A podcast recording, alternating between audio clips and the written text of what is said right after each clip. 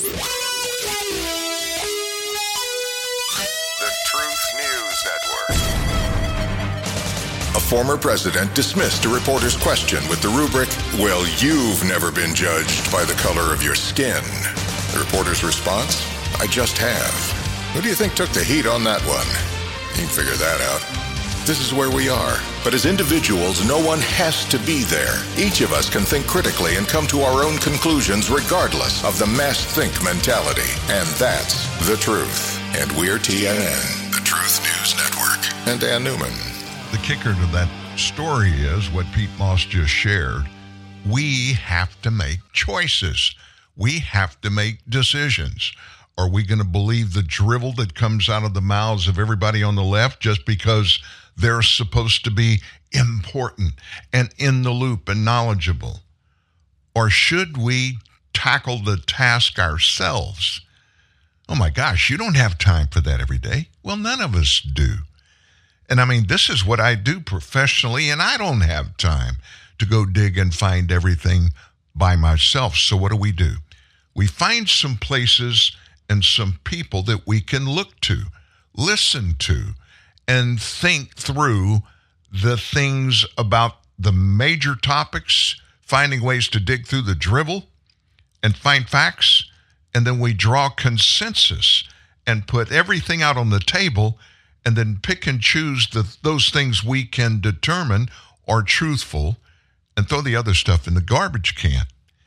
There's no better way. There's no way it's feasible to even deal with that unless we not only find facts, but ditch the lies, the pontification, all of the politicization that has often very little to do with the truth.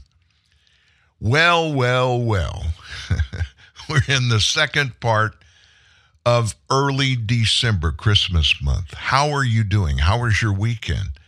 I hope you had a good one. I hope you were with family and friends, and I hope you didn't get caught up in worry and fretting. This is the month of hope and the month of peace. Work hard this month to speak good things into your own lives and the lives of others, people that you love, people you integrate with, that you're with on social and work bases, friends. This is a great time to do it because there's not much unity between many people on the planet today. Divisiveness is the tool, the principal tool the left uses across the spectrum of circumstances of everybody's lives to push us apart instead of do what this president promised he would do. If you elect me, I don't want to be the president of Democrats. I don't want to be the president of Republicans. I want to be the uniter and the president of everybody. Great talking points. Not much of that showing up in the Biden administration, is it? Well, we're going to dig into a lot of good stuff today. But I want you to listen to a brand new song that my nephew wrote and recorded, Des Duran, Next Christmas.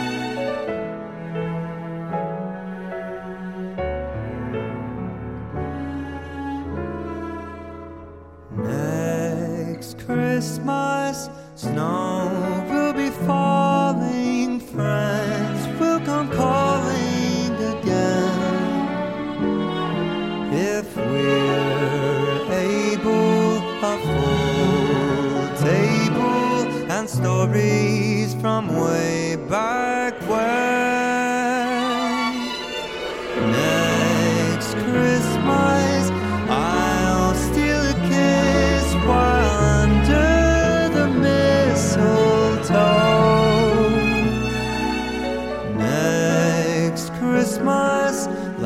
Christmas we used to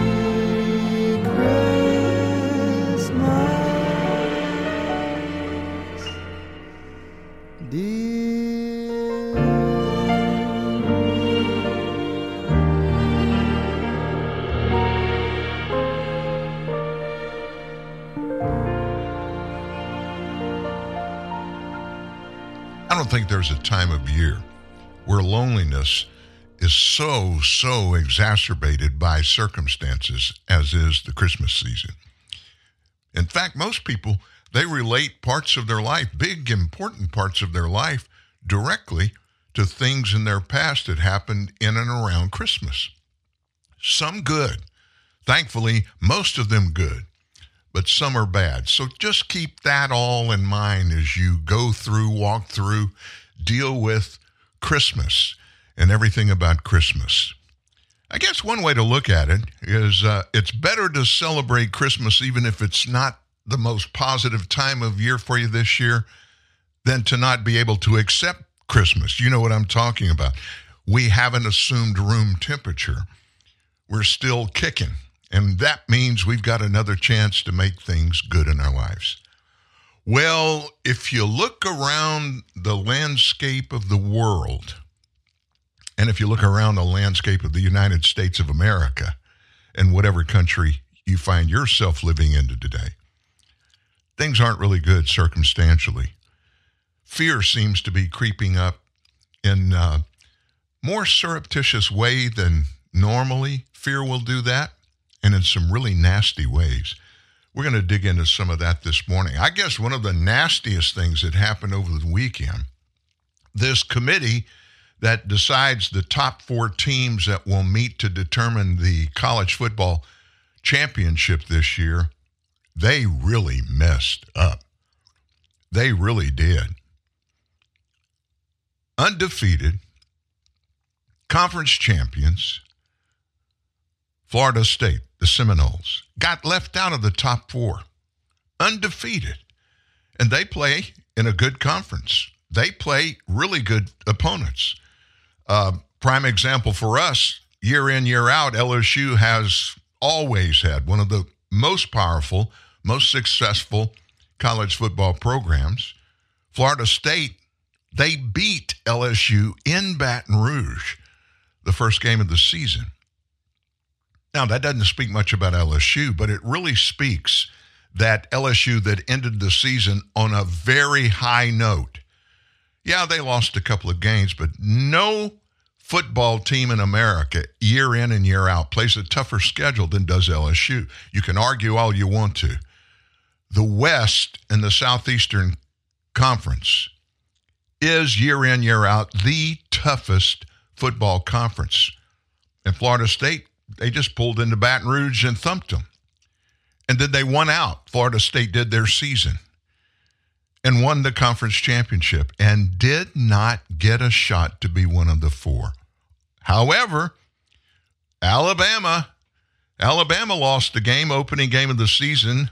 Texas beat Alabama, and then Alabama did win out. They they won the SEC conference championship against their arch rival on the other side, the East Eastern Division of the Southeastern Conference. They beat Georgia over the weekend.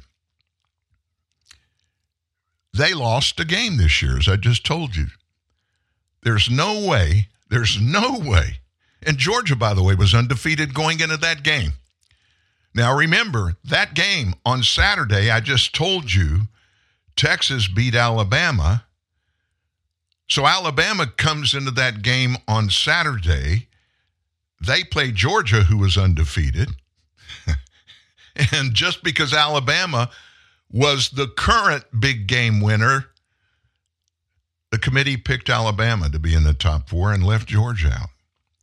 I just don't get it. I don't understand it. I never have. There needs to be uh, a group of people that understand football, that understand college football, and that are not big financial supporters of college football teams at big universities around the nation, but a bunch of people that understand and know college football. How many coaches got to vote on who was going to be in the top four? Zero. People that don't really know a lot about football decided who's going to be among the four. Now, forget about the money that goes along with that. It's millions of dollars to the universities to get to go there. There are all kind of benefits that go along with it. Their football players, they most of are already in the bullseye of the NFL teams that want to grab them up in the draft, the upcoming draft. That's okay. University is going to get a lot of money. But what about those players on those teams that got left out? How many player names do you know on the Florida State Seminole team? But if they had been in, and they should have been in, I'm not a Florida State fan. I'm not at all. But I'm a football fan. They should have been picked. They should have been picked. And you know over who? Alabama. Oh, no, Dan, you can't go after Nick Saban. Never been a Nick Saban fan. Never have. And his team lost a game this year, by the way. Florida State didn't win. We could go all day and all night about it. I just think that was one of the big travesties of the weekend. Yes, there are a lot of more important things in college football. I acknowledge that. College football to me is a good diversion to get my mind off some of the nasty, bad stuff around because we're sure hearing a lot about that. And you're going to hear a lot about that in today's show. Mike Johnson, Speaker of the House, we exchanged texts over the weekend. He told me to tell you guys hello. He's doing good. Pray for him and his family. They're going through some really wicked stuff, much of it unwarranted, all of it political. I guess when you get in Congress and then you become the House Speaker, Speaker of the House of the U.S. Congress, you're in the bullseye. You're a target for everybody or almost everybody. Just whisper a prayer when you think of it. Mike and Kelly Johnson and their family. I would appreciate it. I know they would too. And for those of you listening in this part of the state, Louisiana, pray for him anyway because he's your representative. If you're in the fourth, live in the fourth congressional district in Northwest Louisiana, he's our guy.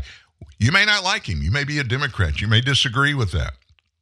But my brother made a very salient statement years ago about this very thing. He said, When I go to get on a jet and fly somewhere, I may not, I may have seen the pilot. I don't know the pilot, but I've seen the pilot and he didn't impress me and I'm not too crazy about him. I want him to get me to the next defin, uh, destination. So I want him to be successful. We need to say that about our political leaders. We need for them to, to succeed. After all, when they succeed politically, normally the American people do. It's not always about beating your opponent up in a political campaign, it's about leadership. And many of those in D.C. forget that. They forget the fact that the people that elected them did not elect them to beat up on their political opponents in Congress when they get there. They're elected to represent the people that voted them into office in their respective states and congressional districts. That's the total of what we expect them to concentrate on. Not about making money, not about scoring brownie points, and not looking for the best deals around that you can cash in just because you sit in one of those 535 House and Senate seats in the U.S. Capitol. Work for the people. I can honestly say, Mike Johnson is doing just that. He is under a tremendous amount of heat. And every one of the big issues of the day that you can even think of, some that you may not know about, I may not know about, he lives on the hot seat.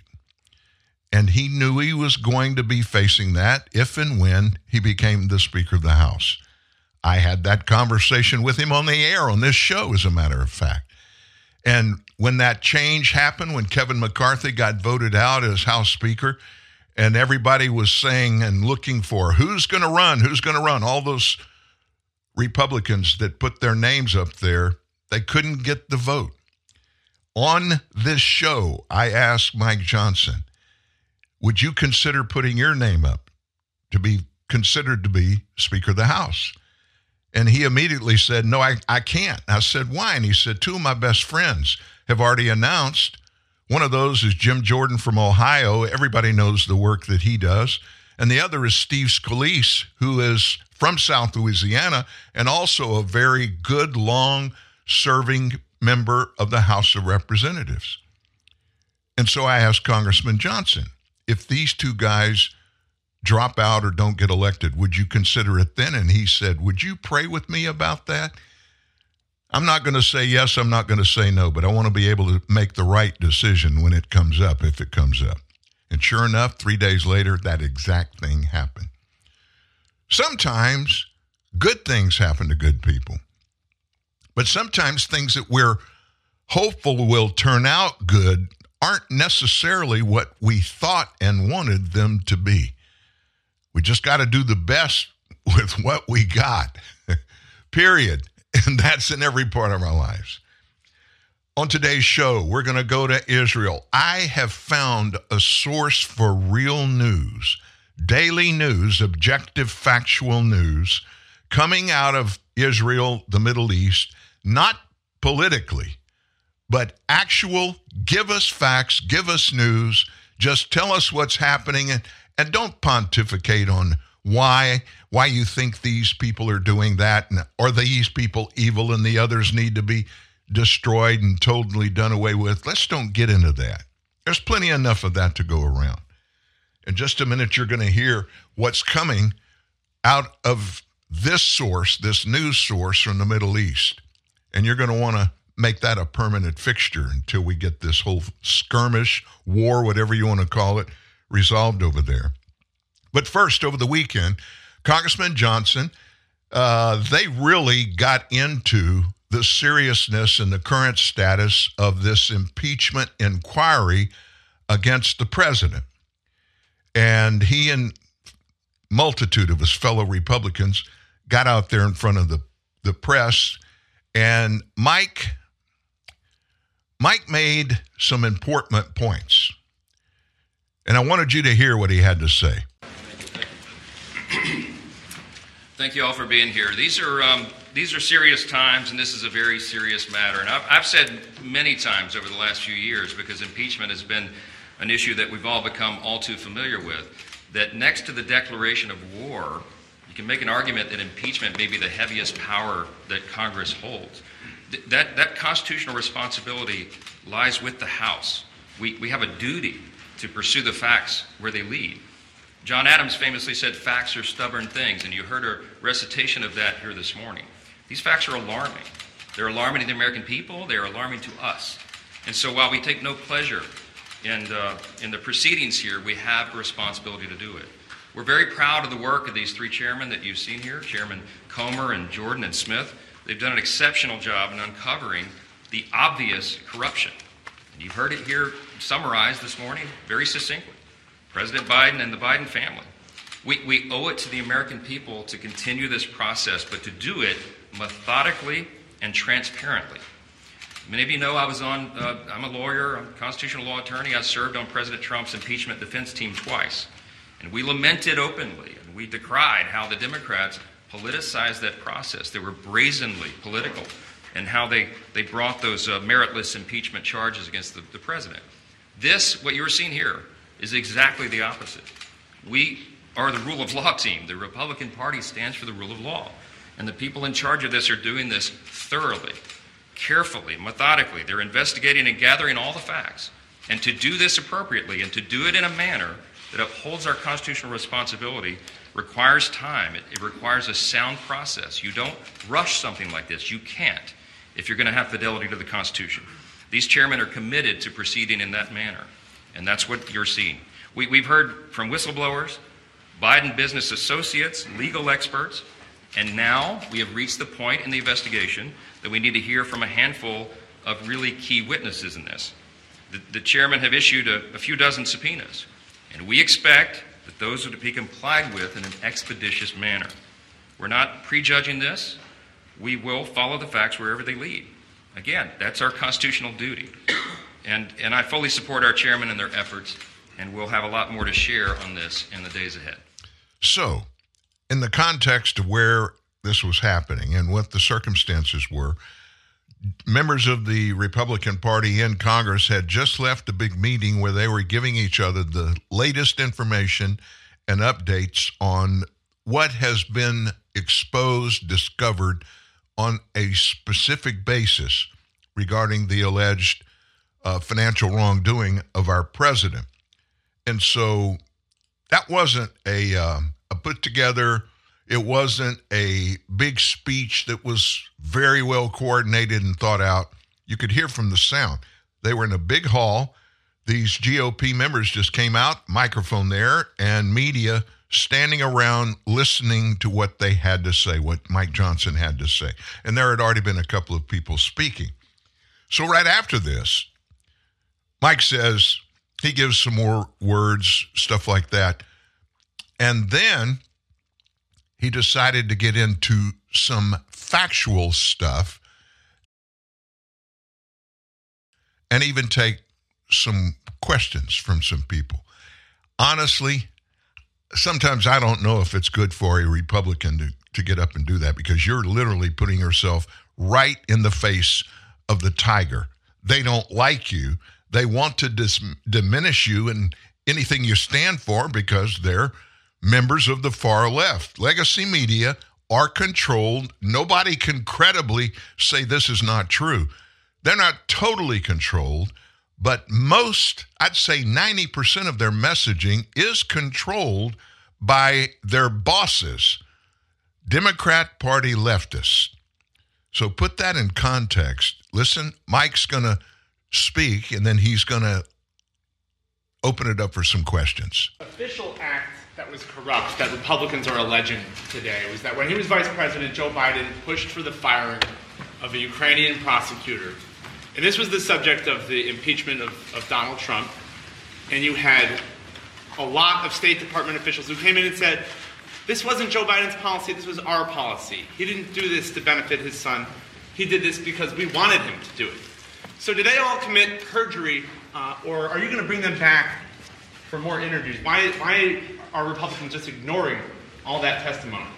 No, no one's ignoring testimony. Let me tell you the top four pieces of evidence with regard to Biden. I just got a bullet points here. From 2014 to 2019, Biden family members and their affiliate companies received over $15 million from foreign companies and foreign nationals. These are all facts. Facts are stubborn things. That included Ukraine, Russia, Kazakhstan, Romania, and China. Biden business associates received an additional 9 million. The, the, the, chairman here have uncovered a lot of facts. President Biden has, of course, lied at least 16 times about his involvement in his family's business schemes. There are at least 22 examples of Joe Biden speaking with or meeting with Hunter Biden's foreign business associates. The Oversight Committee recently released two checks. You see the graphics up here today. Uh, these checks are to Joe Biden. One is for $40,000 from China, and another is for 200,000 from a now bankrupt healthcare company that his brother James Biden apparently swindled. Listen, this uh, this uh, this investigation has to continue because, again, as we said, those facts are stubborn things. I, am I'm, I'm not going to answer. Um, outside questions about this. We let the facts speak for themselves, and I think you're going to see a lot more developments over that in the days ahead. That, that was our last question. One thing everybody needs to understand the grounds for impeachment of anybody in federal office, including the whoever is in the uh, the office of the presidency. What are the charges that come against them that they can be impeached for? The big one is bribery, high crimes and misdemeanors, but bribery. Why did our forefathers put that specific word in the clause for impeachment bribery.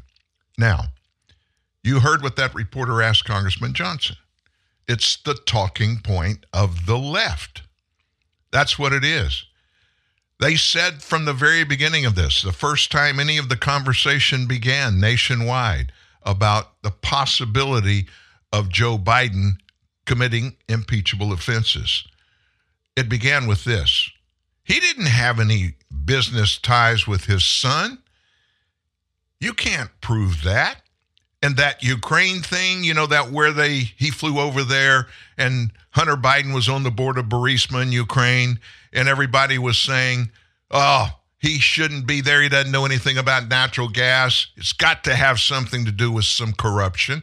And by the way, Hunter, for two years, he got a million dollars each year just sitting on the board of Burisma. And Hunter laughed about it in an interview on national television.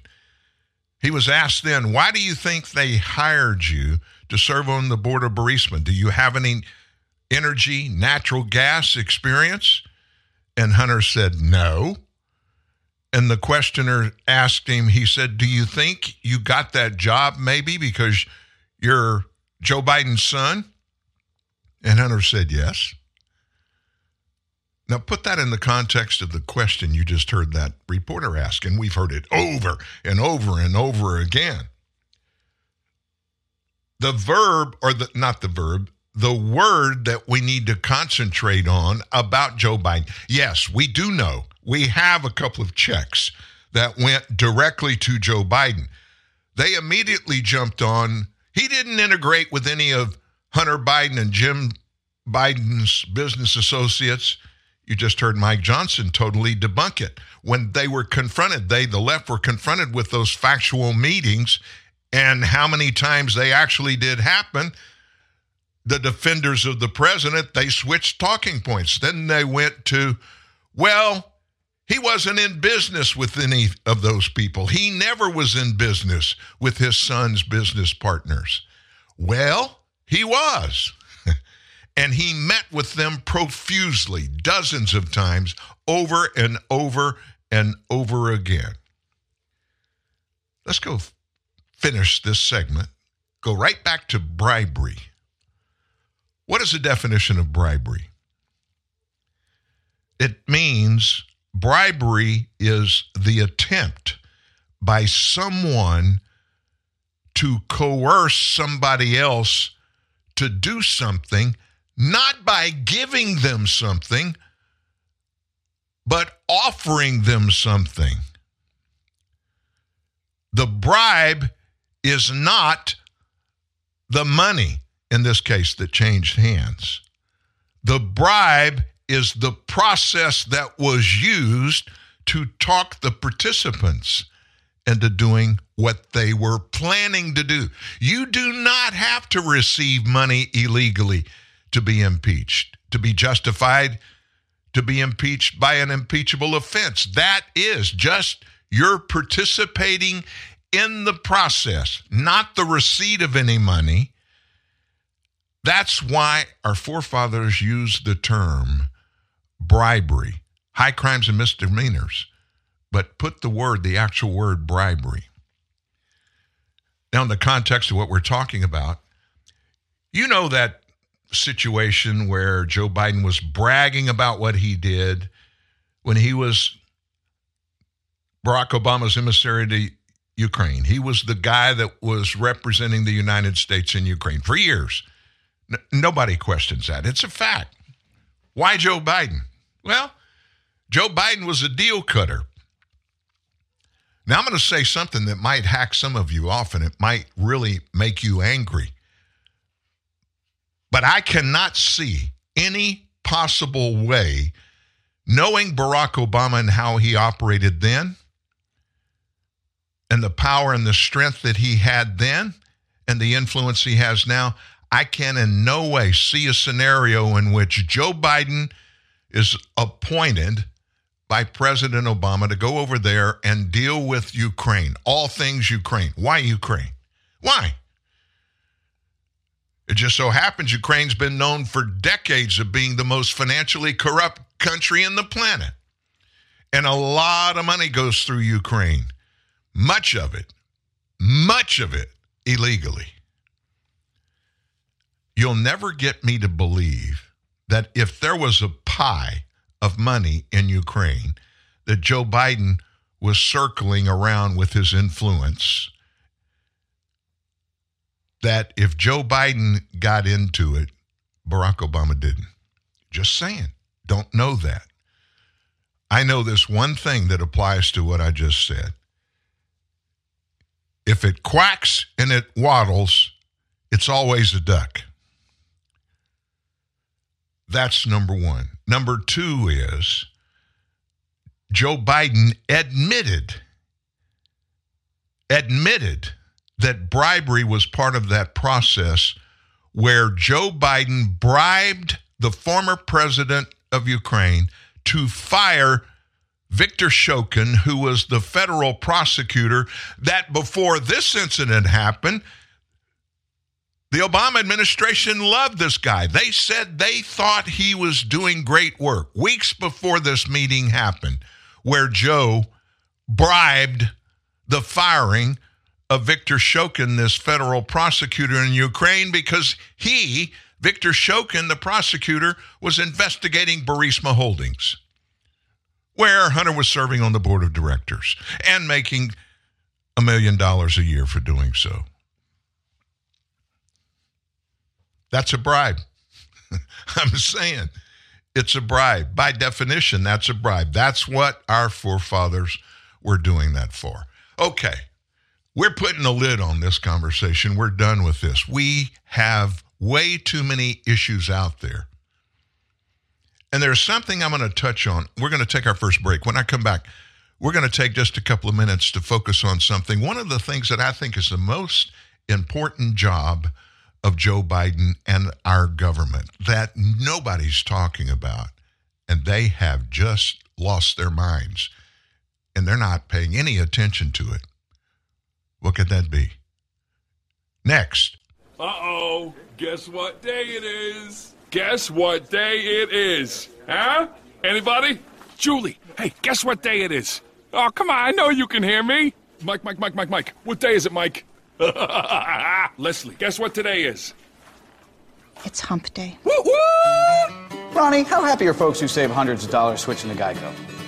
I'd say happier than a camel on Wednesday. Hump day! Get happy. Yeah! Get Geico. 15 minutes could save you 15% or more. What day is it, Mike? Raid Shadow Legends. I mean, wow. you pick your champions, they're glorious, and their shields, oh, they glisten like uh, wet otters. But the bad guys, they're Lovecraftian, they're spooky, they're um, um, big. And then you go to battle, and it's like. Then finally, your foe is vanquished, and that satisfaction is such a primal feeling. Ooh, Download Raid Shadow Legends. Play for free. Welcome to McDonald's. May I take your order? Hi, can I get a? can I get a? Okay, get in the McDonald's. Ooh, can I get a? Uh, can I get a? Yeah, uh, can I get a, uh, uh, Go, Bubba, go!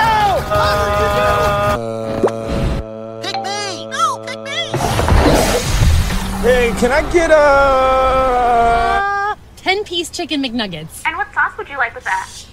Uh.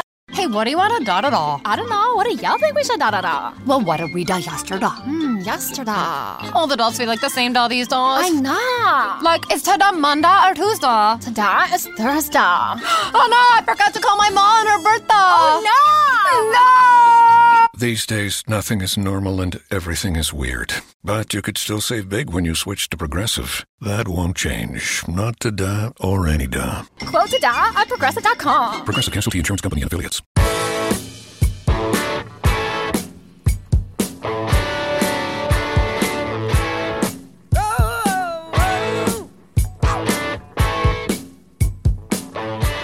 So, what is that really, really important thing our government is supposed to be doing and they're not doing? Put it, let's put it in context just for a second. It's fall. It's getting darker earlier every day. Uh, make sure you fill up your gas tank before the sun goes down. You don't want to be caught at a service station or a Circle K after the sun falls below the horizon, it gets dark. Always keep an extra charger with you, phone charger. Uh, signing up for AAA is probably a good idea for this winter. Check your tires, check your oil. No ATM runs in the evening after the sun goes down. By the way, park in some well lit areas. Only unlock your doors if you're immediately getting out of your car. Pay attention to all of your surrounding. Heads up, phones down. Actually, that's pretty darn good advice. A lot of 19, 20, 24 year old moms and dads, if your sons and daughters, you've heard many of these alerts over and over again, but there's a problem here. As you just heard that alert I gave you, do you feel as though you live in a free country right now? I don't. I don't at all. Marianne and I, neither one of us have had a conversation about this, but she goes all the time. She's a grandmother. We have amazing grandchildren, and they all live within 10 miles of us, six of them. So we're doing things with them for their moms and dads. Marianne's out there all the time, but we have this unwritten thing that we've never verbalized other than to snicker about it. But whenever she goes somewhere, when she leaves, of course, I know where she's going, but when she gets there and she's leaving there to either come home or go somewhere else, she always calls me to let me know, just so I am knowledgeable about where she is, where she's going, and what's going on and who's with her, that kind of stuff. In fact, she put on my phone, I have that follow me app that all of our grandchildren's and our kids, they know where Marianne and I are all the time, and we have them on our cell phones. Why is that? It has to do with the question I just asked you. Do you feel like you live in a free country? I don't. Many of you don't. The one thing I really expect our government to do, and I've felt this way the whole time I've been breathing, is what has always been job one protect me, protect my family as we all go about our day to day lives. I feel more unsafe than I've ever felt in my life. And I resent it. And I live in a pretty safe suburban community, neighbors that look out for each other. Can you imagine if you live today in a border town? And we have people listening to the show right now that live along the southern border across Texas, New Mexico, Arizona, and California. I feel horrible for you. What about people that live in a major East Coast city that aren't unable to get out of there? Many of these Americans lock down after dark, don't go outside their homes at all. So, how did we get here? How did we get here?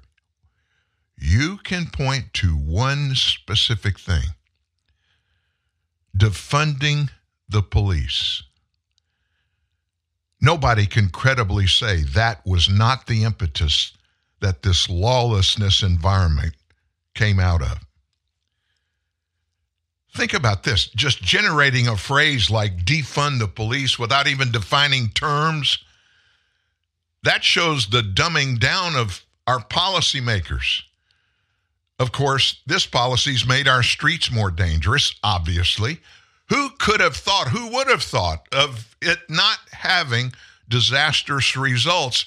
Not necessarily defunding the cops, but screaming that we need to. And many, many people in our leadership in Congress and in state offices. They talked about it, they demanded it. It was a political thing, it wasn't applicable. It certainly wasn't something that should have been done. But millions of Americans, when they heard their policymakers, elected officials promoting defunding the police, what did we immediately jump to? Oh my gosh, crime's going to shoot up. Well, guess what? We were right. According to D.C., Washington, D.C., Metropolitan Police statistics, there have been 905 carjackings in 2023 in D.C., 77%, which involved the use of a gun. You can't carry guns legally in D.C. So, what does that mean? Well, who's got the guns? 77% of 900 carjackings, guns were involved.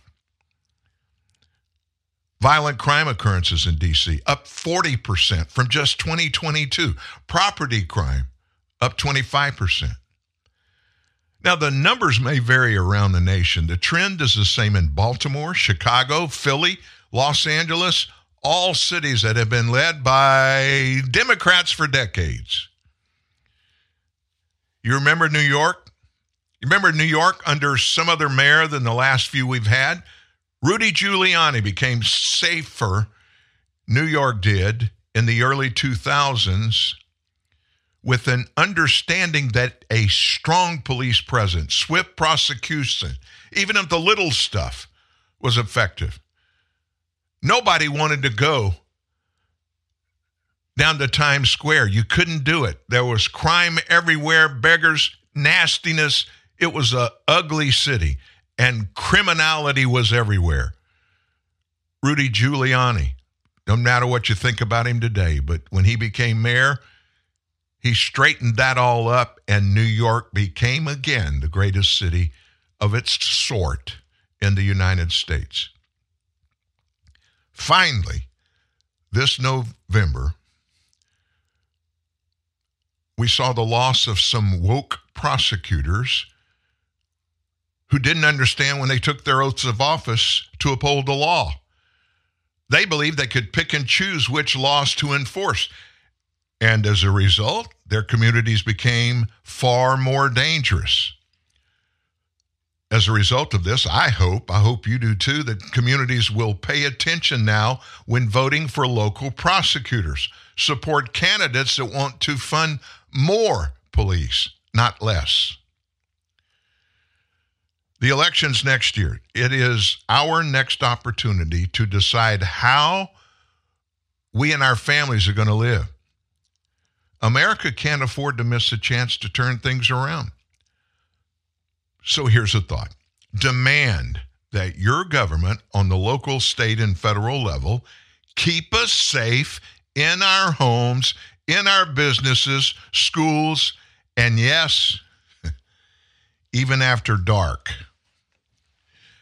I live in a uh, in Shreveport, Louisiana. Shreveport, Louisiana, the Red River flows right down north to south on the east side of downtown Shreveport. On the other side, on the east side of the river, is Bossier City. Combined, it's about 200,000 population. Shreveport is a little bit bigger. But for whatever reason or reasons, years ago, Shreveport became a predominantly African American populated city. Bossier City became, now it's mixed, but it's not mixed like Shreveport. It is mostly white. And when this push began to emanate across the nation and end up with leftist politicians that attacked the laws and the enforcement of laws, Shreveport just went dark. And I'm not talking about skin color, I'm talking about criminality. And it still is. We live in a suburban development, one of those planned developments. Uh, we have homes in uh, our subdivision that are two and a half, three millions. We have homes on the low side, 200 to 300,000. I'm giving you those comparisons so that you know it's a very mixed community. It's not gated. There are only two ways in and out of the subdivision, and we have a lot of the things that many of us have to leave and go far away for. We have good restaurants. Uh, we even have a really good cigar bar. We have fast food, all those kinds of things that we typically late in the afternoon. We forgot to go by and pick this up at the store. We have a, one major grocery store that's 300 yards north of one of the entrances to this. And it's very, very upscale, very mixed population. It's a typical look like America community in most cases. But we can't, we can't leave our cars out with stuff out in the yard. Doors not being locked at night. We don't even consider that. I actually, this is pretty spooky what I'm about to tell you.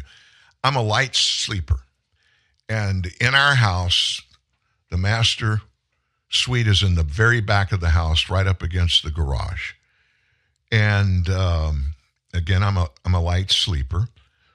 We have when we come out of our master bedroom, we go into the kitchen, then we go through uh, a dining room, dining area, and then we have the living area, and then a door going out on the front porch. And we live on one of the two prominent streets in and out of this subdivision. For some reason, middle of the night, about one or two o'clock, I uh, and we usually do all of our coming in the house and leaving out uh, out the back door beside the master bedroom going into the garage. But we go out front on the front porch. It's a nice community. People are walking their pets and dogs, moms with babies, little kids on bicycles and tricycles, good sidewalks and all that. And we have one small dog that she loves to go out the front door. There are a couple of friends, dogs, in the close proximity, and she loves to see her buddies. So I'm not exaggerating when I tell you this four or five times a day, either Marianne or I take Olivia out the front door. She loves to go out there. And we're very conscious about locking the doors. Anytime I go out the front door and come back in, I lock the door. Even if it's the middle of the day, I just do it. For some reason, I woke up and it was one of these instant things. I thought, I wonder if the front door was locked. Because I knew Marianne had gone out a couple of times. And yes, I'm sure she's listening. And so you were the guilty party. the door was not locked. And so as I started up the little hallway between the family room and where the front door is, the front porch light, we leave, we leave the front porch lights on all, all night. Many in the neighborhood do. But as I looked at the door, the door was cracked about three or four inches. And I could see on the front porch somebody was standing there. This is two o'clock in the morning.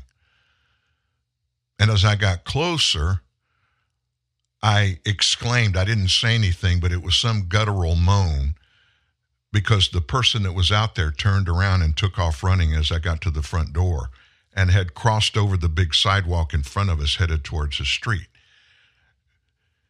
Now, why am I telling you that story? Lots of this criminality that happens around the nation, it's not something that is just, hey, I think I'm going to go rob this house or I'm going to break into this car. Why don't we go, um, why don't we hijack a vehicle, carjack with somebody in there in the middle of the street? Those things used to be rare. The criminality typically happened in the dark of night when nobody was around. Criminals, they knew if they got caught, they were going to pay the prime. But this defunding the police has changed the entire environment for criminals, wannabe criminals, and peace loving regular folks because we can't trust our law enforcement people. We can't. So, what do we do? Do we just keep trucking the way we always did? That would be kind of stupid, putting ourselves, even though innocently in the past we would never purposely, consciously do those kind of things. Now we know. It's changed the culture of families socially across this nation. Just as I, I started this story with those things that now, I mean, they're becoming commonplace. Make sure you fill up your gas tank before the sun goes down. Keep an extra phone charger with you. Check your tires and oil. Don't go to an ATM in the evening after dark. Park in well lit areas. Only unlock your car doors if you're immediately going to get out of your car. Pay attention to surrounding, heads up, phones down. Those are things we would never talk about before, but now we can never not talk about them and remind those that we love this is a different United States of America. And right now, I don't know where you are in this, but I'm I'm sick of it. I'm sick of it. We're in the middle of a nasty police chief election. As I told you, the size of Shreveport. I mean, we're not talking about a dinky little town. You got over 100,000 people in Shreveport. Had a police chief election, and the Democrat Party candidate won the election by one vote. Now, what are the odds of that? So, of course, the other side, they demanded a recount.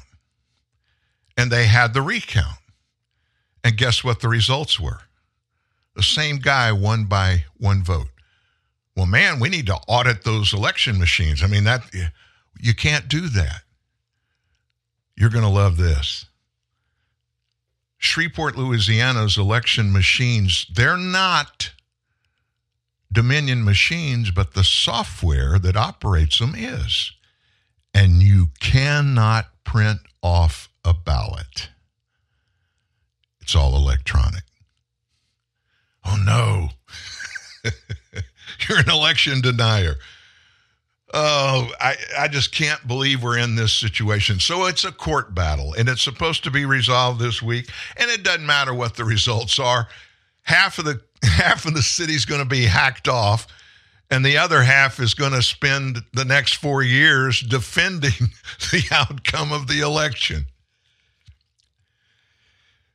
This is the world we find ourselves living and we don't like it, but we just got to do it.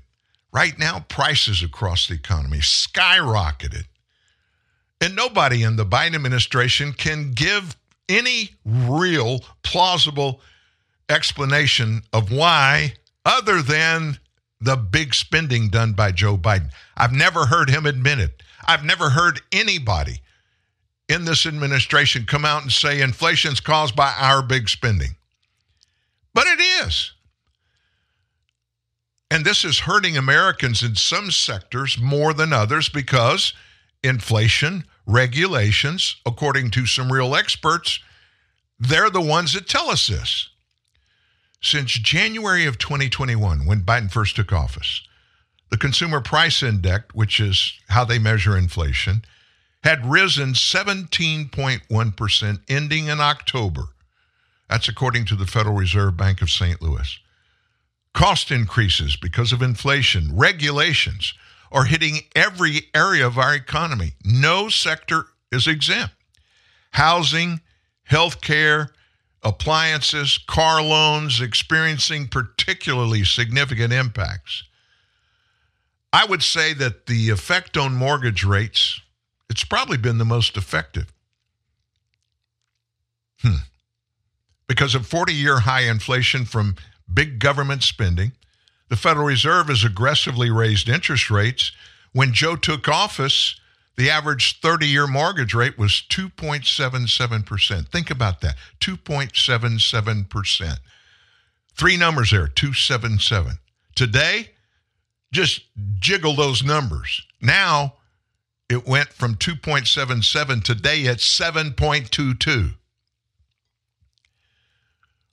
Overall inflation reached a recent peak of 9.1% in June. It's since decelerated a little bit to 3.2% in October year over year, but we were already at 9%. Still far above the Fed's 2% target. So, in response to our high inflation, the Fed raised federal funds rate to somewhere between five and a quarter and five and a half, the highest rate in 22 years. That puts upward pressure on credit demands and conditions. Cost to pay for housing expressed in the CPI cost um, for shelter, which more closely follows the cost of rent, have gone up 17.5% since Biden took office. Many experts point to high government spending under the Biden administration as the big cause of elevated inflation. Biden signed the American Rescue Plan in March of 2021. Remember that one? And they approved the Inflation Reduction Act in August of 2022. Respectively, those two bills added 1.9 trillion and 750 billion in new spending. 2.75 trillion dollars. So you want to put it in perspective? At 2.77%, a $250,000 mortgage would have a monthly principal and interest payment at about $1,023 a month. But where we are now, 7.22%, that same $250,000 loan, you know what the, the payment is for it? For principal and interest? $1,700 a month. It went up $700 for the same loan. That's why pending home sales have hit their lowest level in 20 years. Rent,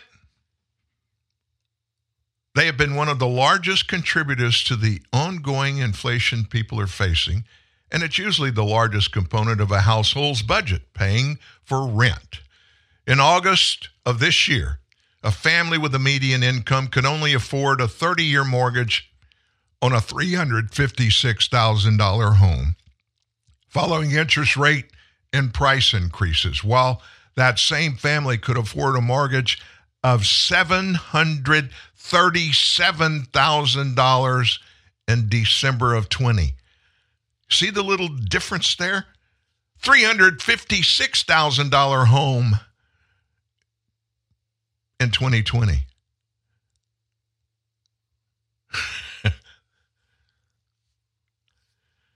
oh my gosh, when when when some goods are hurt worse than others, the causes are not inflation. That's what one senior economist has said. Higher than inflation housing and healthcare costs are due to regulations and supply chain problems. So you've got inflation, and then you have supply chain problems. And supply and demand are the two big things that drive the cost of everything we spend. Healthcare costs are being ratcheted up because of rising premiums, which increased 7% just this year, increasing 22% over the past five years. So, to try to bring down prices, the Biden administration announced in August it's going to force negotiations on 10 major drugs. I don't even need to go into the craziness and the futility of that.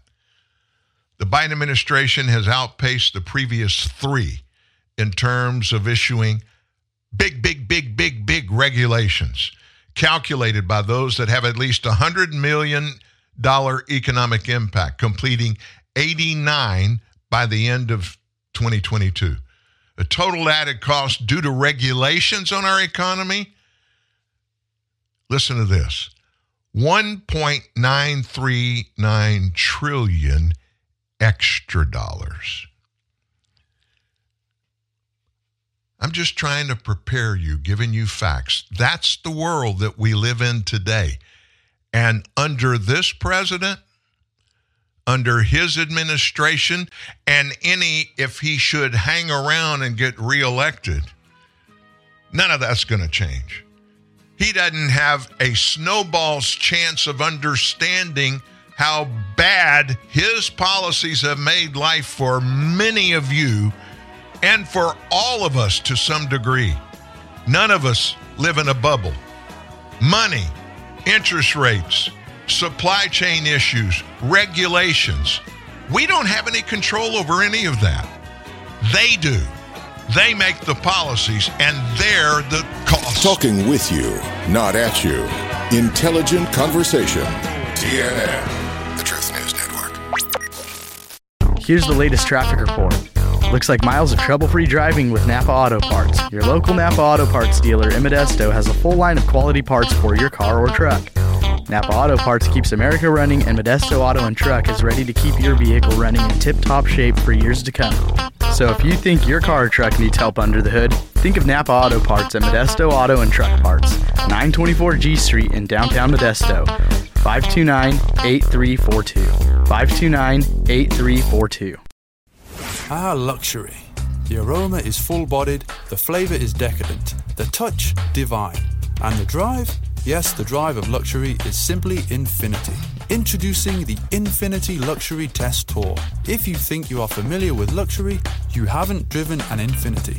Infiniti of Elk Grove invites you to truly become familiar with luxury and take a luxury test tour. It's like a test drive, but with more luxury. We invite you to drive luxury to luxury, not for an hour or even a day, but for an entire weekend. Your choice. Select your Infiniti and motor off to a luxury weekend in Lake Tahoe or Napa Valley. And yes, all the luxury is on us. Introduce yourself to luxurytesttour.com and truly become familiar with luxury. Infiniti of Elk Grove is literally giving you the keys to a luxury experience like none other. Luxurytesttour.com. Drive luxury, drive infinity. Infiniti of Elk Grove. Expect more. We don't tell you what to think, but we give you truth to think about. This is TNN, the Truth News Network. TruthNewsNet.org. So everything that comes out of the Biden administration, out of Democrat Party's mouths, the party members themselves, especially those that represent people in Congress, is fear tactics. Fear tactics. You remember back when uh, Mitt Romney and Paul Ryan ran for president and vice president against President Obama and Vice President Joe Biden in 2012. You remember that? You remember the video commercial? It was kind of in the background, but it was a guy that looked kind of like Paul Ryan, who was then a representative from Wisconsin in the House. And he was running to be the vice president for Mitt Romney. And he was pushing a wheelchair towards the edge of a cliff and was throwing this person in the wheelchair, supposedly a grandmother, off the cliff. In other words, the ad was telling whoever was watching it that Mitt Romney and Paul Ryan and the Republican policies were going to be to destroy Social Security and Medicare. Fear. Fear tactics. Well, it's happening again. Democrats are out there. They are telling the world that Republicans, and they did this dramatically with Mike Johnson, right when he came House Speaker. I got tons of texts and emails from people saying, Mike Johnson, he's come out in the past. He wants to do away with the current structure of both Medicare and Social Security. And you know where they heard that or saw it? They never heard it from Mike Johnson or any other Republican. They would talk about the unbelievable expense rise to every American for the cost of operating those two entities, Social Security and Medicare and Medicaid. That's not trying to scare people, that's a fact. And now, Joe Biden, his administration, his campaign, if it is a campaign, they're out there screaming the same stuff again. Larry Kudlow, who is in my demographic, I think he's older than I am, 70, I think he's probably 75, 77. He's a economy economist, one of the best there's ever been. And he had enough over the weekend and he weighed into it. And as far as the charge that Republicans want to get rid of Medicare and Social Security, that is just stupid, sophomoric malarkey politics. It's a pack of lies because the Republicans are in favor of no such thing. And Biden knows that. In fact, even in his State of the Union, when Biden tried to use the same lie about the big entitlements, and even single Republicans, every single Republicans in the chamber rose up to boo him because it was completely wrong. And people see right through these lies. You know, Biden said recently Thanksgiving was a lot cheaper than before. But in fact, the American Farm Bureau came out and said, wait a second, Thanksgiving costs were 41% higher than 2020. And right down the line, cost after cost has risen enormously from Bidenomics. Facts are stubborn things, aren't they? They really are. I'm uh, I'm pulling something up real quick. Bear with me. I want to I want to read to you. Um, I don't know why I didn't grab it earlier because I wanted, and it and it's about this very thing. Oh my gosh. To get the story, I have to enter my email, enter my email. We sent you a link. I'm going to stick with this. It's it's an important thing. It really is. It has to do with the stuff we hear coming out of Joe Biden's mouth all the time about how people like him and they like what he's doing. He brags about where he came from. You remember that? Pennsylvania? I can't get the story up. Let me just tell you, I'll summarize it in my words. He talks about Scranton, Pennsylvania. Scranton, Pennsylvania, my people. They love me, they support me. They are besides themselves in anger at Joe Biden's economy, Bidenomics, and what it is doing to them. You tell me somebody, give me a name of somebody in this nation that is not first filthy rich or has everything paid for by someone else. Nobody is exempt from this. Everybody is feeling it. And I can't imagine the stupidity that these people from the top down think that we, the people, don't live and know that we live in pretty dire circumstances now compared to what we were living in four years ago. Are they that stupid? Are they just not going to face the facts and try to change some of the stuff that has happened that makes life too hard for Americans, much harder than it needed to be. I guess that's the definition of insanity, doing the same things over and over and over again, expecting different results. People in Scranton are besides themselves. Pennsylvania is not going to vote Democrat. They're not going to. Most of the state has been conservative, Republican anyway.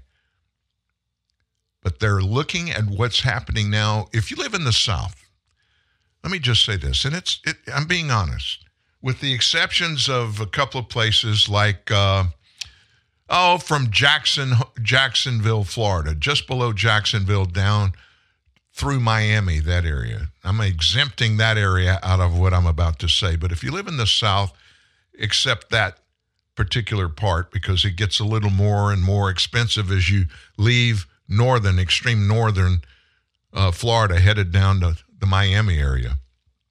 And it should be. I mean, that's a very special part of the United States. You take those areas out, living in the South is less expensive than living in the Northeast and the West Coast and the Northwest and even the upper middle of the United States. And so when you put all of those particulars in the pot that have to be mixed up and considered, it's really tough for Americans, average middle class Americans, to be able to afford to live the way they were four years ago. You don't think they don't think these people recognize that? I guess when you got a lot of money in the bank or you don't even pay your own bills, you don't you don't sense that or feel it. So if it doesn't impact you, those people out there that are griping about it got to be stupid, right? Obviously, they got to think that. Now, I want to switch the conversation. We've got a couple of things that I want to touch on coming out of the Middle East. And one of them is pretty sad, but it's one that obviously many of us, I think probably without question, most of you, when this first attack happened on October 7th, and 1,200 Israelis were slaughtered that night by Hamas, And then we found out they were attacking women and raping women. We knew it was happening, but it's one of those kind of things you don't want to talk about it. It's just bad. Guess what we're finding out? Much more evidence of the Hamas rapes, sexual violence in the October 7th attack. We're finding out from those hostages that have been released. But it gets worse. It's still happening to the women that Hamas still holds. The Israeli police had previously presented one eyewitness whose identity was concealed to journalists, and the purpose for doing it was to hear her story. She said she had seen a Hamas terrorist execute a woman while he was in the process of raping her. And now more witnesses are coming forward, and they're being named. This is an act of courage I can't even imagine. I can think of one of our daughters, something like that happening. She wouldn't want the world to know that she was a target for this. It's got to be an embarrassing thing. But I think these women from Israel are realizing this could happen to a bunch of other people. We've got to warn them what it looks like and what you go through. One such woman, Yanni Sadan, who escaped execution by hiding underneath a stage, said, I saw this beautiful woman with the face of an angel and eight or ten of the fighters beating and raping her. She was screaming, Stop it already. I'm going to die anyway from what you're doing. Just kill me. When they finished, they were laughing, and the last man to rape her shot her in the head. They'd caught a young woman near a car. She was fighting back, not allowing them to strip her. They threw her to the ground. One of the terrorists took a shovel and beheaded her, and her head rolled along the ground. And he said, I still see her head every night when I go to sleep. Volunteers who worked on identifying the victims spoke of the horrific injuries to women's bodies including women whose pelvises had been broken, women who had been shot all over their body parts. Many had been shot in the face to mutilate them. The Times of Israel yesterday, and let, let me make a, a suggestion for you. You can go online and get an English version of the Times of Israel. If you want to know the facts, the truth of what's going on over there, you need to do that for a multitude of reasons. We need to know what's going on, but we also need to have uh, juice in our glass to give us the strength to pray for these women, especially those that are in still being held as hostages. So, yesterday on the Times of Israel, investigations into sexual violence committed by Hamas are progressing, albeit slowly.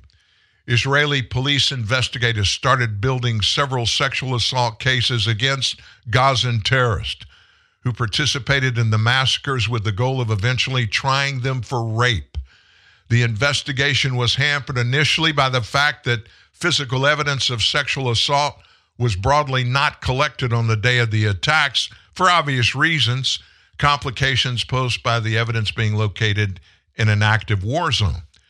Rape kits, which need to be used in the first 48 hours following an assault, could not be used. Many of the bodies arriving at the emergency morgue set up at the Shura military base were so badly mutilated that collecting physical evidence of sexual assault was not possible. Here in the U.S., Progressive Caucus leader Representative Pramila Jayapal, Democrat from Washington, she is a activist. You can't put under any other label on there.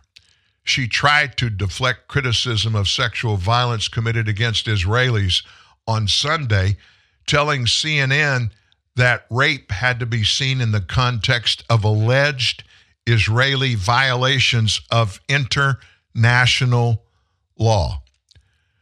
Now, I've been sitting here all morning. I've got that entire interview that Jayapal did yesterday with Dana Bash on CNN. And I'm still struggling if I want you to hear the whole thing. But here's what I want to do. I, I want you to listen to the first part. This is Representative Jayapal. She's a Palestinian, and she obviously is for the people of Palestine. But she's one of those who has a problem when it comes down where the rubber hits the road to be all out against any Palestinian that doesn't try to stop Hamas from committing these kind of horrors on innocent people. With the collapse of the temporary truce between Israel and Hamas, here in the U.S., Democratic divisions over the direction of the war and Biden's support for Israel are once again on full display. Here with me now is House Progressive Caucus Chairwoman Pramila Jayapal. Thank you for coming. It's nice to see you in person. Uh, let's start with where we are right now with, with the war. The White House says very clearly that Hamas is to blame for the collapse of this temporary truce for a few reasons. One is that they refused to release the remaining uh, women, some of whom, sounds like most of whom are 20 to 30 year old women. Uh, they're hostage inside Gaza. They also renewed the uh, military attacks against Israel. You have repeatedly called for Israel to implement an indefinite ceasefire. But given what we have just seen with what I just described, is that realistic? Well, it's what has to happen, and I do think it's realistic. I think what we saw is after, uh, you know, many weeks of saying we couldn't get to a ceasefire, that was not going to happen. We did have a temporary ceasefire, and what happened? We were able to see a significant number of hostages released. We were able to get humanitarian aid into Gaza, and I think the long-term plan for what happens is incredibly important. Now you've seen Vice President Harris made a very strong statement yesterday uh, Secretary, Defense Secretary uh, uh, Lloyd Austin also was very clear that if you engage in urban warfare in the way that Israel did in northern Gaza, what you will do is perhaps win a temporary victory or a reprieve, but you're not going to win the long term strategic war. So the only way, Dana, to get through this is to make sure that we, first of all, do not have the kinds of casualties that we saw in northern Gaza. There's no way to do that with the kind of war that Israel is waging right now on Gaza. A couple of things. Let me add before we go on. You heard what the representative said there. Northern Gaza, northern Gaza. What about the first night, October 7th, wee hours of the morning? 1,200 innocent Israeli people, not war fighters, but innocent people, many of who were drug out of their beds wearing pajamas, slaughtered indiscriminately, and all of these travesties committed to them. I just thought I'd throw that in. Here's more. One is um, you said it worked. Yes, there were hostages who were released, but it wasn't even an actual uh, hard ceasefire. They were just trying to get another day, and Hamas wouldn't comply. So, what makes you think that Hamas would comply with a longer term ceasefire? Well, I think this is all about negotiation. Qatar has been incredibly helpful here. It's not clear to me from the reporting um, who was to blame for. Uh, you don't for believe the, the, U.S., the Biden administration, that Hamas? Well, I just think it's very complicated. Young women. I think it's very, very complicated.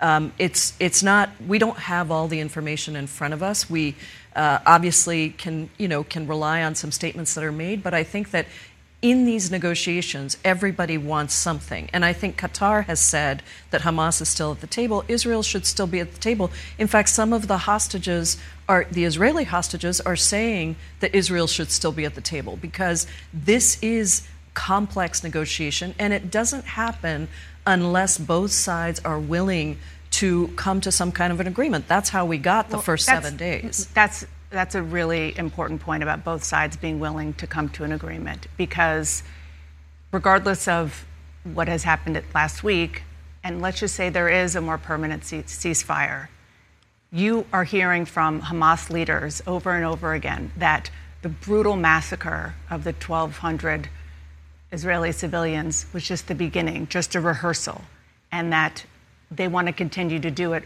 over and over again. So a ceasefire would keep that brutal terrorist regime in place in, in Gaza. I don't think that's true. I think that what is true is that Hamas needs to be taken out. It is a terrorist organization. How would you do that? But I think the way to do that, as many terrorism experts have said, is to create a durable and strong coalition of allies within the Middle East, with the United States, with Israel, to make sure that we have a long term political solution, that there is an alternative to Hamas to lead uh, in Gaza and to establish a state for Palestinians. This is, I mean, we cannot, we have to condemn what Hamas did on October 7th.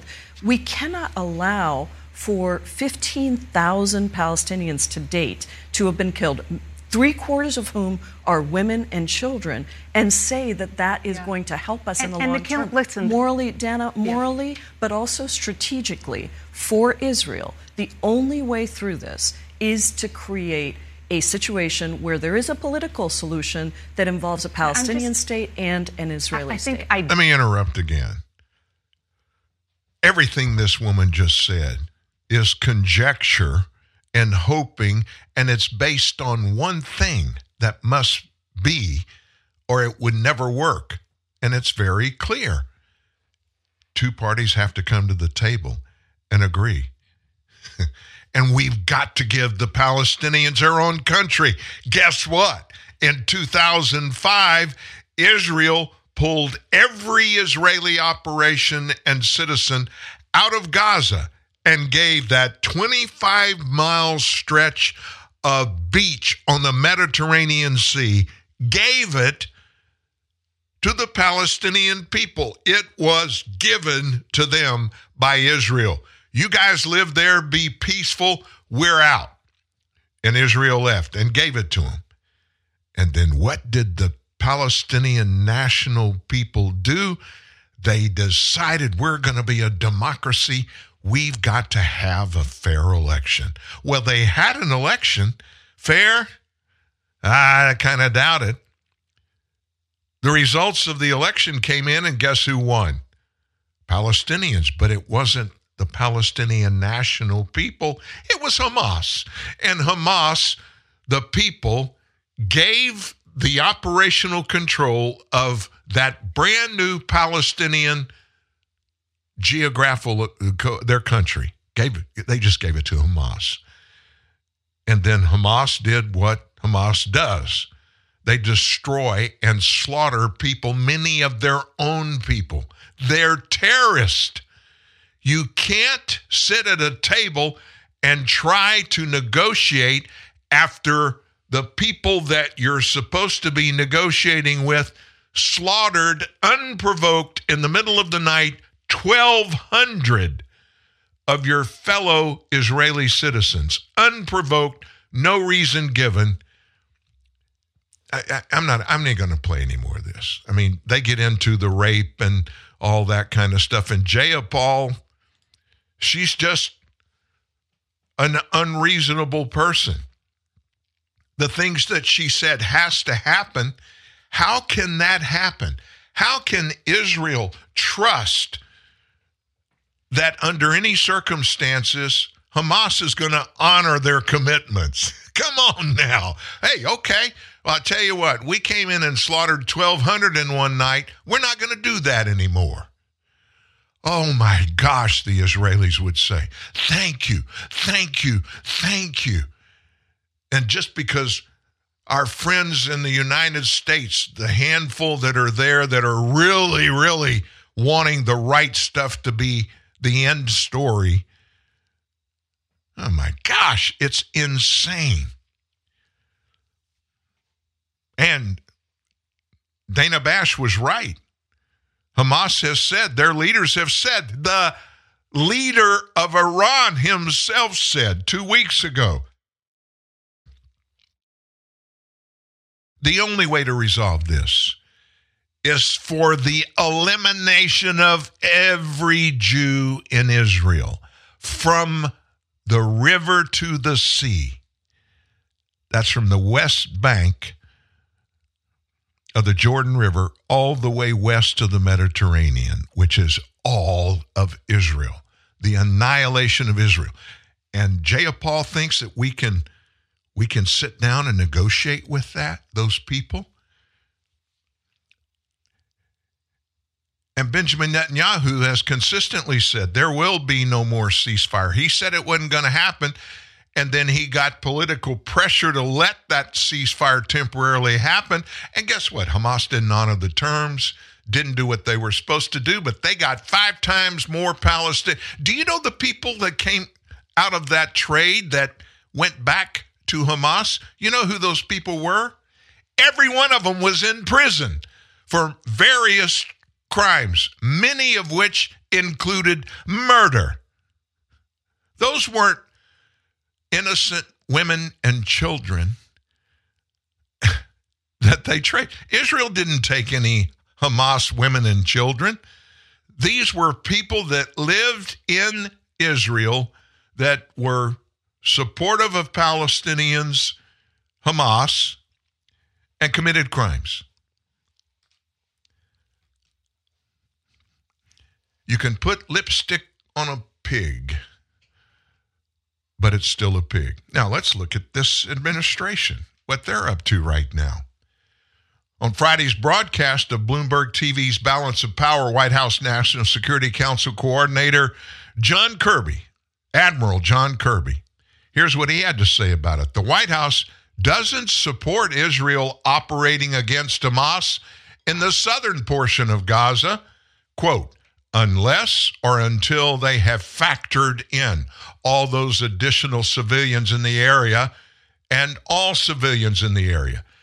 Let me ask you this Have you listened to any news reports? Have you listened and heard what Israel has proclaimed in all kinds of media outlets, television, radio, newspapers, over and over and over? Before they even launched their first part of their response. For two weeks, every civilian get out of Gaza City, go south, go south, away from the fighting. We're fixing to come in and take Hamas out. Did Hamas give that kind of warning to those Israeli people on, let's say, October 6th? The day before they slaughtered 1,200 Israeli people in their sleep? No, they didn't do that. And she thinks you can sit down with a snake and put your hand across the table to shake the snake's tail and it won't bite you?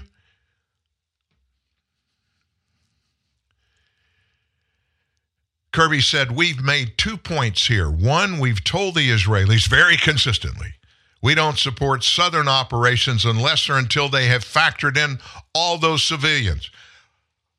In other words, what he's saying is all you Palestinian civilians, y'all raise your hand. Everybody that's okay, wear this, put this on. And so we'll know when we come in there to kill all the criminals and the, the terrorists that you're not one of them. We trust you. We trust you. We're the United States of America. We take care of everybody involved in any war that we're involved in. Like, yeah, we have 300 Americans that are still in Afghanistan that can't get out because Joe Biden welched on his word, pulled out, and left them there.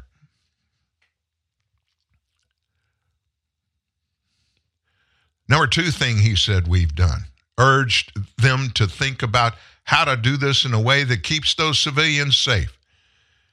Now, I don't want to get into whether there are safe zones called for or what they could look like, but we certainly want to see them pursue these operations in a way that properly accounts for that civilian population, and that to the maximum degree that it can inoculate them from those combat operations so that they're not in harm's way, that they're not caught in the crossfire between Israel and Hamas.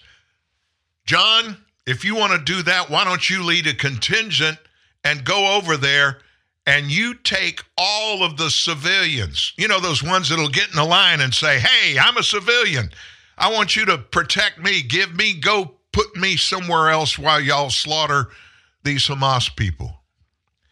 This is the stupidest group of politicians and so called military experts I've ever seen in the United States. And remember this with the exception of Admiral John Kirby, everybody at the top of our Department of Defense, including our Secretary of Defense.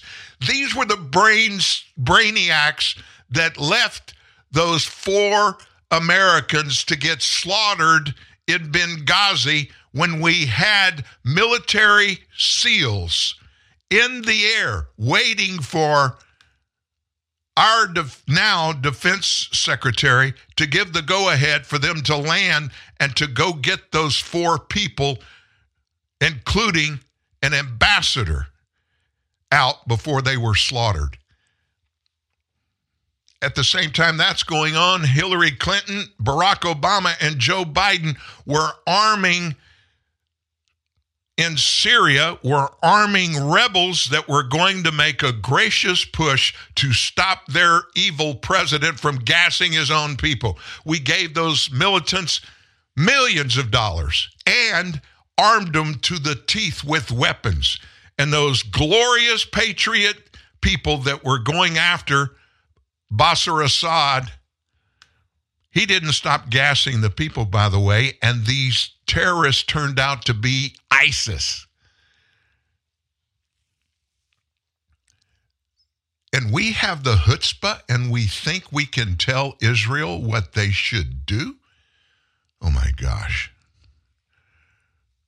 What kind of people do we have working for us in Washington, D.C.? I think we need to make some changes. What about you? Mr. Rippemoff? Yes, Dorothy? A reporter and crew from News Center 7 Wastebusters are here to see you, sir. News Center 7. Wastebusters. They expose mind-boggling waste of taxpayers' money right here in the Miami Valley. What do they want with me? They said you sold the government a ballpoint pen, sir. So? For a thousand dollars. Well, it came with refills. And a jar of paper clips for two thousand dollars. They were multicolored paper clips. Uh-huh. Red ones, blue ones. What should I tell the Wastebusters, sir? Do they have lights and cameras? And the ballpoint pen, sir. Tell them I went out my window, down the fire escape, and then booked down the street screaming like a madman. I don't think they'll believe that, sir. Mr. Rippemoff? Watch News Center 7 expose government waste right here in the Miami Valley and see the Wastebusters in action. You can't escape them, sir. They're the Wastebusters. News Center 7 Wastebusters. Weeknights at 6. Coverage you can count on. They'll find him. For over 75 years, people have saved money with. Oh, with Geico. Oh, sorry. Here we go from the top and action. For over 75 years, people have saved money with Gecko. So... Cut it. What? What did I say? Gecko. I said Gecko. Oh. For over 75 years. Keep it together. I'm good, I'm good. For over 70. what are you doing there? Stop making me laugh. Geico, saving people money for over 75 years. Don't look at me, don't look at me. Lowe's knows you're a craftsman guy. You have a lot of tools. Tools for everything you've done around the house. But there's the moment you realize your new project means new tools. Yes. When tool guys need new tools, they start with Lowe's, the new home of craftsmen.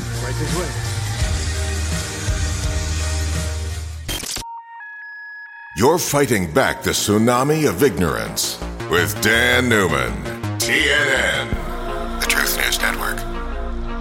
So I guess you know when I say Serpent Head, who we're talking about. James Carville. He is a longtime hard leftist Democrat advisor, political expert, etc. He got his start in politics at the national level during Bill Clinton's first term as president in the White House. Carville's from Louisiana, and uh, he's married to a very, very conservative Republican woman that was in government in D.C. herself, Mary Matalin. And she has a nickname for him, and you'll know who he is when I call him Serpent Head. He is nasty, he's mean, he's an LSU fan. That's the only thing besides living in Louisiana we have in common. But he took out after House Speaker Mike Johnson. He sounded the alarm on new Republican House Speaker Mike Johnson, and he said that Johnson and other, quote, Christian nationalists, end of quote, are a bigger threat to the country than is Al Qaeda. He was a panelist on Bill Maher's overtime segment. Carville was asked about Johnson. Mike Johnson, Carville, both from here in Louisiana. Mike Johnson and what he believes is one of the greatest threats we have today to, to the United States. Carville said, speaking to Bill Maher on Friday, I promise you, I know these people. You're talking about Christian nationalists, Maher said. Absolutely. This is a bigger threat than Al Qaeda to this country. And let me tell you something, he said. Speaker of the House, they got probably at least two Supreme Court justices, maybe more. Don't kid yourself, he continued. People in the press have no idea who this guy is. This is a fundamental threat to the United States. It's a fundamental thing. They don't believe in the Constitution. They'll tell you that. Mike Johnson himself says, What is democracy but two wolves and a lamb having lunch? That's what they really, really, really believe. And to say, Oh, come on, man, it's just some crazies. No, no, they believe that. And they're coming and they've been doing it forever. They're funded. They're funded. They're relentless. And you know, they probably won't win for a while, but they might. And if they do, the whole country blows a gasket, he added. Now, Bill Maher himself has been quite outspoken about his animosity towards Speaker Johnson. During his real time closing monologue on Friday, he blasted his quote, religious fanaticism and accused him of rooting for the end of the world so we can get on with the rapture.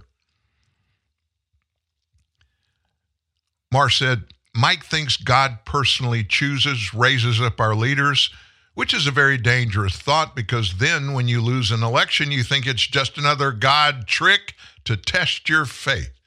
Maher told his audience. Mike says, We began as a Christian nation. We didn't. Did you miss that day in homeschool, Mike? If you don't know that the pilgrims came here to get away from Church of England, then you don't know literally the first thing about our country. Bill Maher doesn't know squat about what he's saying. The Church of England was not a Christian church.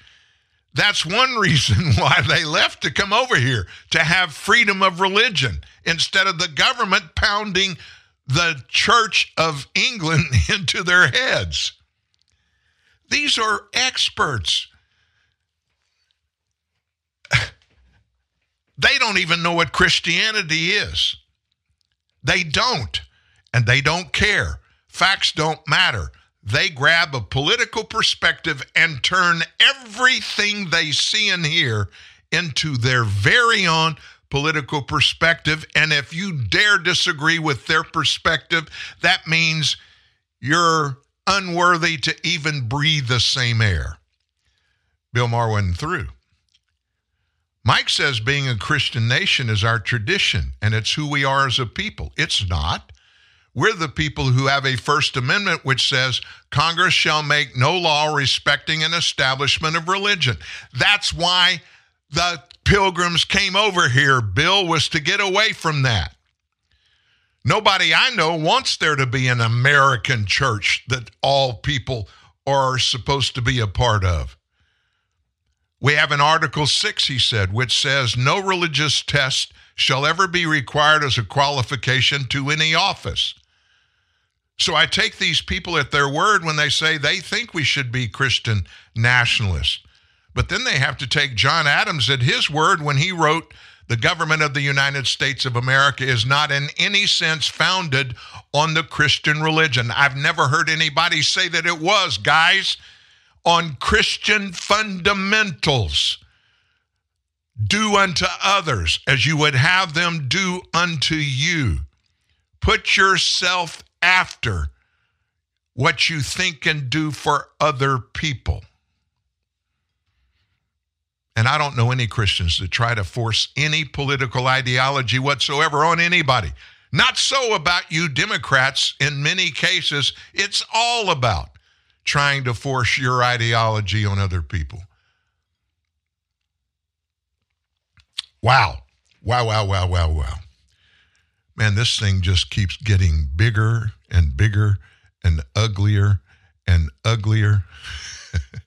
I just don't know if we'll get away with it. I promised you that this new group we found, this news group in Israel that are bringing the daily information without perspective, just laying out what the facts are, what's happening from day to day. And I, I think I'm going to try to uh, piece these together every couple of days going forward. This first one, it's a little bit longer than than most, but it's it's good for you to catch up with where they are, and we'll just move forward. But listen to the things that this reporter tells us, and then put what you're hearing in the context of what you heard Representative Jayapal from Washington tell Dana Bash on CNN yesterday. Hundreds of Hamas targets have been hit, including the central tunnel to the residence. A major success in Israeli army operations. Israel launched the heaviest bombardment of Hamas targets and enemy headquarters in history this evening. Since October 7th, the most precise and heavy Israeli bombardment has destroyed a lot of Hamas infrastructure. Israel Defense Forces Arabic-speaking Lieutenant Colonel Avichai Adrei threatens Hamas's Shajaya battalion. Adrei, this is the final warning. You are all targets. You have two choices, surrender and lay down your weapons or face a fate similar to the fate of Wissam Farhat. Adrei added in a stern warning to Hamas. As you know in wars, apart from the strength and determination of the operations, Psychological pressure is one of the factors that bring victory. So what is the real reason for these statements? After the ceasefire, the Israeli army quickly showed its determination in operations to the world. In the morning hours, Israel launched a massive airstrike again. The Israeli airstrikes, which created deep holes in the tunnel entrances where Hamas's militants are located, caused a huge noise and dust cloud in the city. Israel has released new footage of its airstrikes and ground operations in the Gaza Strip, showing the Air Force hitting tunnels, command centers, and weapons depots overnight. Troops from the 7th Armored Brigade carried out drone strikes on Hamas operatives. He says the Israeli Navy has also bombed areas belonging to Hamas's naval forces. Gallant says the Army's achievements in the Gaza Strip so far are amazing. Thousands of terrorists have been neutralized in Israel. Dozens of headquarters have been hit. We have hundreds of terabytes of information. Hundreds of terrorists have been captured and are being investigated, he said. He says that units of the 551st Replacement Brigade found and destroyed a Hamas tunnel shaft in the yard of a school in Beit Lahia in the northern Gaza Strip. It is now reported that the 551st Brigade has completed its operations around Jabalia. Although the IDF attacked 800 tunnel shafts on Sunday, these are only parts of each tunnel and nowhere near the whole, which will make the tunnel war a protracted one. To destroy them, Special Yahalom and other engineering units must carefully map all sections of each tunnel, which takes time. If the IDF had taken control of 80% or more of northern Gaza weeks ago, it could have destroyed only 20% or less of the northern tunnels by now without doing much against the southern Gaza tunnels. At a pivotal juncture, the U.S. is bolstering its military might. The conflict in the Middle East has escalated to a boiling point. An all-out operation is now underway. Not long ago, the Middle East is experiencing a critical phase in terms of both parties' movements. At this point, every action determines the destiny of nations. Groups backed by Iran attempted to assault American bases in Iraq and Syria. Nevertheless, American jets intervened in these areas, thwarting the strikes and launching retaliation missions. In retaliation, the U.S. attacked airports in Iraq and Syria that were used by terrorists backed by Iran. Afterwards, an astonishing fact came to light. American forces reportedly started to pull their forces out of northern Iraq and into Syria. According to reports, it took the U.S. two days to transfer a variety of military equipment from Iraq to locations in northeastern Syria, where U.S. Marines are stationed. Reports indicate that the United States deployed special military equipment and three American flag convoys from Harir Air Base to Hasaka in Syria. There are a lot of objectives represented by the United States' current preparations. In light of the potential for Iranian backed groups to target American sites, one of them is bolstering regional military might. Second, there have been multiple attempts at attacks against American outposts in Iraq and Syria, particularly in the past few days. The United States is clearly preparing for Syria with these actions. This will prevent parties backed by Iran from developing strongly, while also gathering a considerable amount of influence in the Middle East. Hezbollah is one of the most important terrorist organizations, since it is well known that these groups, sponsored by Iran, are planning attacks from all directions. This terrorist organization is trying to launch an attack on northern Israel from its base in southern Lebanon, but Israel moved to counterattack once more. Israeli forces resumed their attacks on Hezbollah's strongholds in southern Lebanon's Hula region, breaking the current ceasefire in the direction of Gaza. Israeli forces have bombed Hezbollah strongholds close to the town of Hula in response to multiple attacks by terrorists from this direction. Aita Ashab, a terrorist outfit, was attacked by Hezbollah, breaking their silence. Israeli artillery attacked the border town of Hezbollah. Observation and other attack locations in the area in reaction to this attempt. Also rendered useless were numerous military infrastructures. Hezbollah attempted a missile attack on northern Israel from Lebanese territory. However, Israeli military unmanned aerial vehicles activated and launched a counterattack on Qarqila, thwarting Hezbollah's offensive attempt. As a result, the Israeli military's counterattack diminished the regional attack capabilities of the terrorist group Hezbollah. Artillery and airstrikes are being used by the Israeli army as a form of retaliation against Hezbollah's strongholds. This keeps terrorist attacks at bay and also lessens the likelihood of strikes at these locations. The use of unmanned aerial vehicles for surveillance is commonplace. We track the movements of terrorist groups in this manner. We respond instantly if we detect any questionable activity. Precautions taken in good time will prevent terrorists from amassing authority. Israel has made significant progress in numerous areas. The Israeli army moved into the West Bank at this time. The northernmost portion of the West Bank reportedly came under Israeli control. In the past, Israel sent a large number of Merkava tanks to the Jenin area. At this point, Israeli forces raided the positions of the Hamas fighters as a component of the Jenin area raid mission. Tensions rose as a result of numerous terrorist attacks. As a result of the fighting, some militants were neutralized, while others were detained. Reportedly, Israeli forces encircled the Jenin area, encircling the militants. Hamas's true positions were revealed as tensions escalated dramatically. Raids on Hamas, strongholds in the area resulted in the seizure of numerous weapons, as previously stated. Because of this, the terrorists couldn't rally in this way and try to flee. It is extremely impossible for the terrorist organization to make any preparations because of Israel's growing dominance in these areas. As a result, numerous terrorists suffer crushing setbacks. The West Bank and Jerusalem are just two of many targets that will see an escalation in Israeli military might. Preventing Hamas from consolidating authority in the area is a surefire way to wipe it out.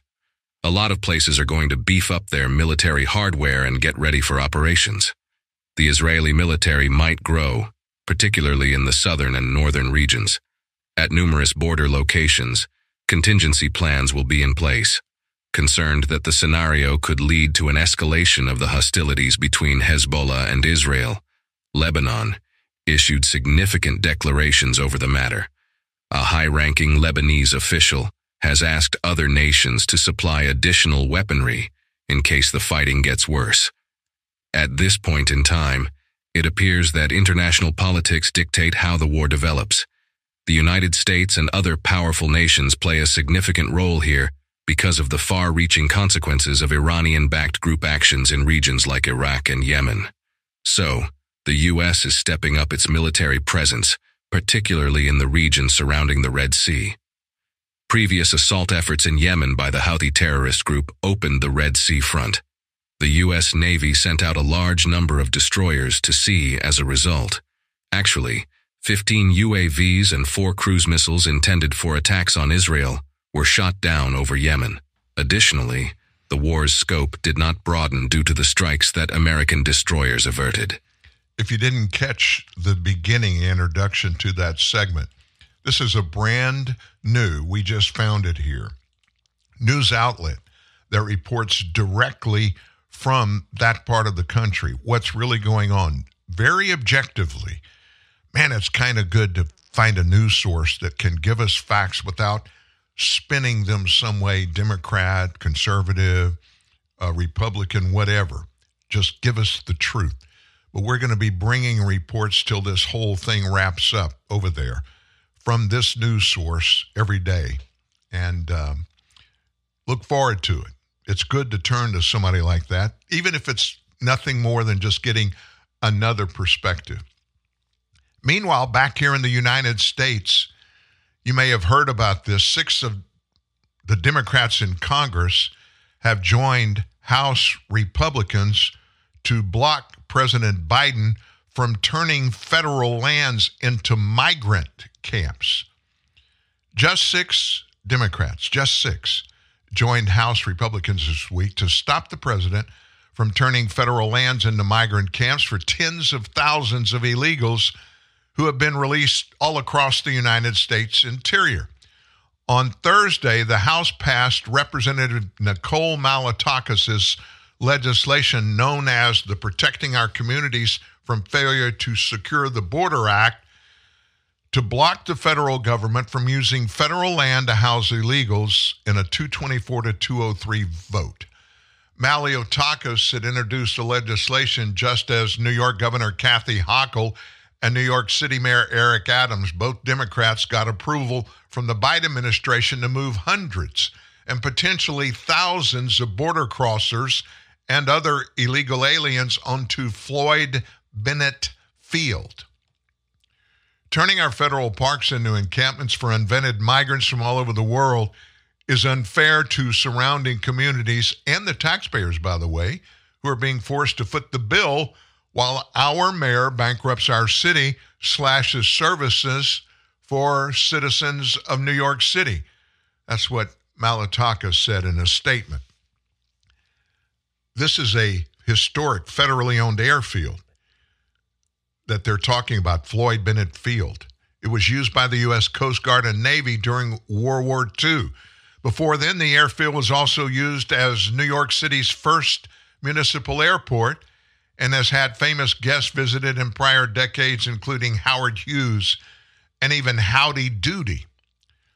The Biden administration had lobbied Democrats to oppose this legislation, claiming it would limit the powers of the Department of the Interior and the Department of Agriculture. You know, I'm, I'm going to stop right there. We're, we're almost out of time for the show. But let me just say this Is it just me? I'm asking you this question. Is it just me, or does it seem like every day we run into something that's in the news that shows that President Biden and others in his administration they give no thought to, no rip whatsoever about taking unilateral control of things in the American people's operations and living that they don't have the permission they don't have the ability to fairly and legally do things. And they're not stupid. They're not. They may be crazed politically and bent hard to the left. They may be authoritarians. I think many of them are, or they wouldn't be doing this stuff. But here's one thing that really bothers me about our government that we're seeing it happen now more than I've ever seen it happen. The Biden administration, Joe Biden takes unilateral action, does things, spends money, not billions of money, but trillions of dollars, and it doesn't come through Congress or it's legislation. It's part of legislation that was passed by Congress where all the spending is supposed to be approved, and it's still in the bank. It hasn't been used like it was supposed to be when that bill was passed and signed into law. but it's kind of like it, it's found money they see laying around on the ground. They just decide to go ahead and do it. And they know in most cases it's going to be questioned in court. And there's a likelihood that once this all goes through the court system, the appeals, the filing against the appeals, and all of that kind of stuff, that they're going to be able to do most of what they want to do, even if it becomes later on rejected in the judiciary. They'll go, okay, we got a bunch of it already done. We know you can't put, you can't go back and undo what you did. It just doesn't work that way. That is something that is going on that is simply more and more obvious to me every day. Hey, listen, thanks for joining us this day, this Monday. Thanks for joining us and being here every day. Many of you do just that. And so, even though we talked about a lot of bad things today, there's still a lot of good things in our lives. And we're still on top of the ground. How about that? And we're celebrating my favorite time of year, even though bad stuff has happened to me, just like many of you during the Christmas season. But it's time to get set for, and it looks like it's about time for Christmas, don't you think? It's beginning to look a lot like Christmas everywhere you go. Take a look at the five and ten it's glistening once again with candy canes and silver lanes that glow. It's beginning to look a lot like Christmas. Toys in every store. But the prettiest sight to see is the holly that will be on your own front door A pair of hop-along boots and a pistol that shoots is the wish of Barney and Ben. Dolls that'll talk and will go for a walk is the hope of Janice and Jen. And Mom and Dad can hardly wait for school to start again. It's beginning to look a lot like Christmas everywhere you go. There's a tree in the Grand Hotel one in the park as well. It's the sturdy kind that doesn't mind the snow. It's beginning to look a lot like Christmas. Soon the bells will start. And the thing that'll make them ring is the carol that you sing right within your heart.